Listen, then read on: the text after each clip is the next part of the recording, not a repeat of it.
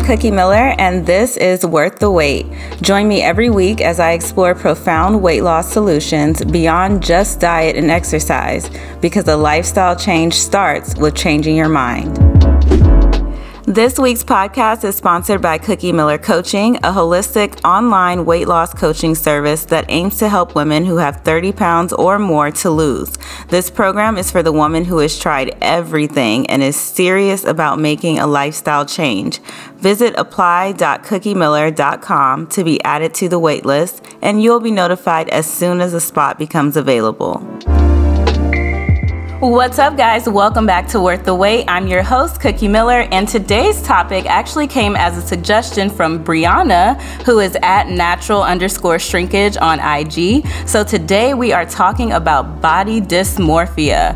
As usual, I'm going to break this into a few parts. So we're going to, of course, define what body dysmorphia is, talk about signs and symptoms of BDD, my personal experience with BD during and after weight loss, and of course, tips on dealing with with BDD. I do have to insert a little disclaimer here. This is a mental disorder, so I need to point out that I am not a mental health care professional. And if you feel that you are suffering from BDD, I highly recommend seeking help from the appropriate mental health care professional. So let's start off with defining what BDD or body dysmorphic disorder actually is. So, this is a mental disorder marked by an obsessive idea of perceived defects or flaws in one's appearance. So let's talk about the signs and symptoms. So, one sign is going to be being excessively preoccupied with a perceived flaw in appearance that to others is something that's maybe small, but it's something that you may actually blow up and make bigger than it is.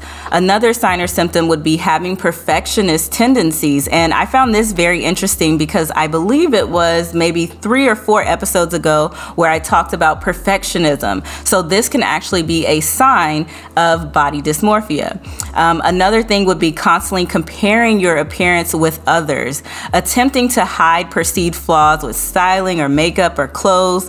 Things like this are all things that are signs and symptoms of BDD. And for a full list of symptoms, I highly recommend you guys checking out the Mayo Clinic. They have a ton of information on BDD. Now, a lot of these symptoms can really, you know, mimic just general insecurity that a lot of people struggle with, right? Um, but what makes it body dysmorphia is when it actually stops you from living your normal life. So if you're avoiding social situations because you don't like the way that your arms look or you know something like that, then that would be considered body dysmorphia versus just having that insecurity but still being able to overcome it and go out in social situations.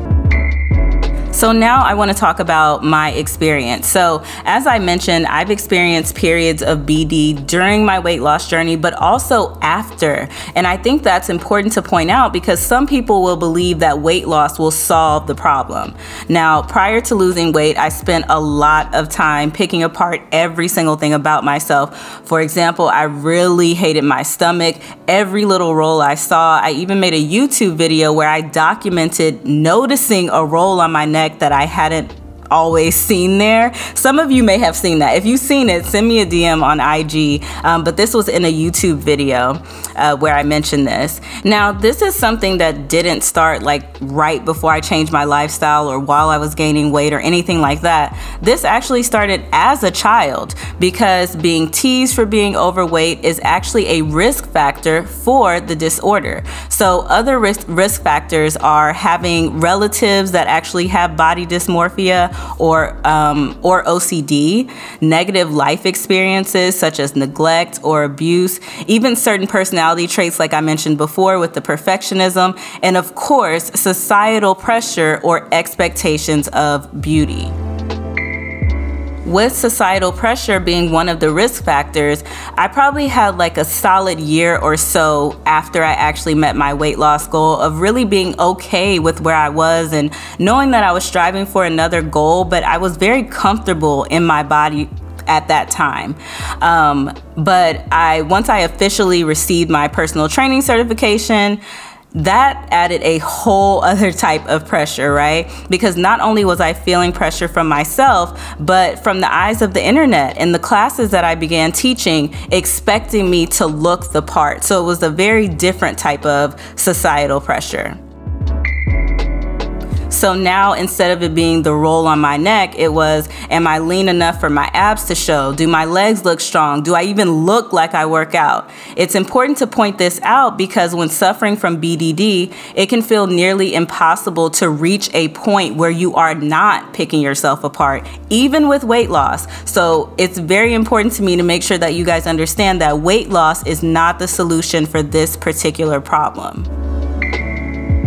Now, the disorder doesn't just stop there. There are complications that come from this disorder. So, major depression or other mood disorders can be a complication, suicidal thoughts or behavior, um, anxiety disorders, including social anxiety, OCD, eating disorders, which I also dealt with and have talks about on my YouTube channel. And if you guys are interested, maybe I will talk about eating disorders here on the podcast as well. But all of these things can be complications of BD. Now, it is said that there is no cure for BDD, but it can be treated to help to improve symptoms. So, I'll share what helped me, but again, you need to seek professional help from a certified mental health professional. Um, but here are my tips. So, number one, you want to avoid isolation. When you're not feeling great about yourself, sometimes you may feel like going into hiding until whatever the perceived flaw is has been resolved. And I strongly, strongly suggest that you do not do this because it is not the answer. You have to know and understand that you deserve to socialize and spend time doing things that you love while you're working towards your fitness goals. And when you do not do that, you are teaching yourself that you are unworthy based on your physical appearance. My second tip is to change the way you think about your identity. So, if you've been following me for a while, you'll remember my tagline change your mind, change your lifestyle, right? The mind is such an essential part of this journey. You have to know that you are more than just your aesthetic look. And my next tip is going to be to acknowledge things about yourself outside of your appearance. So, like the famous quote from Maya Angelou that says, people never forget the way that you made them feel, right? So, meaning that that is what people will notice most about you. Not that tiny little roll or this perceived flaw that you have, but they're going to remember how you made them feel. So, your worth has to be tied up in things that are not associated with your aesthetic. Now, you guys know me. My last tip may seem a little woo woo, and maybe you won't want to do it, but just just amuse me. If you feel like you don't want to do it, just amuse me and try it, okay? Um, it is to write down things that you actually love about yourself we can really get stuck in this loop of playing negative thoughts about ourselves. Can you change the recording in your head to something positive? Can you affirm yourself by repeating the characteristics that make you uniquely you? The more you start to actually play a positive track in your head, the more you drown out the negativity. So, we've gone over BDD, what it is and how to identify it, treatment options, and a few tips that may help you, keeping in mind that cognitive behavioral therapy is actually the ultimate recommended treatment.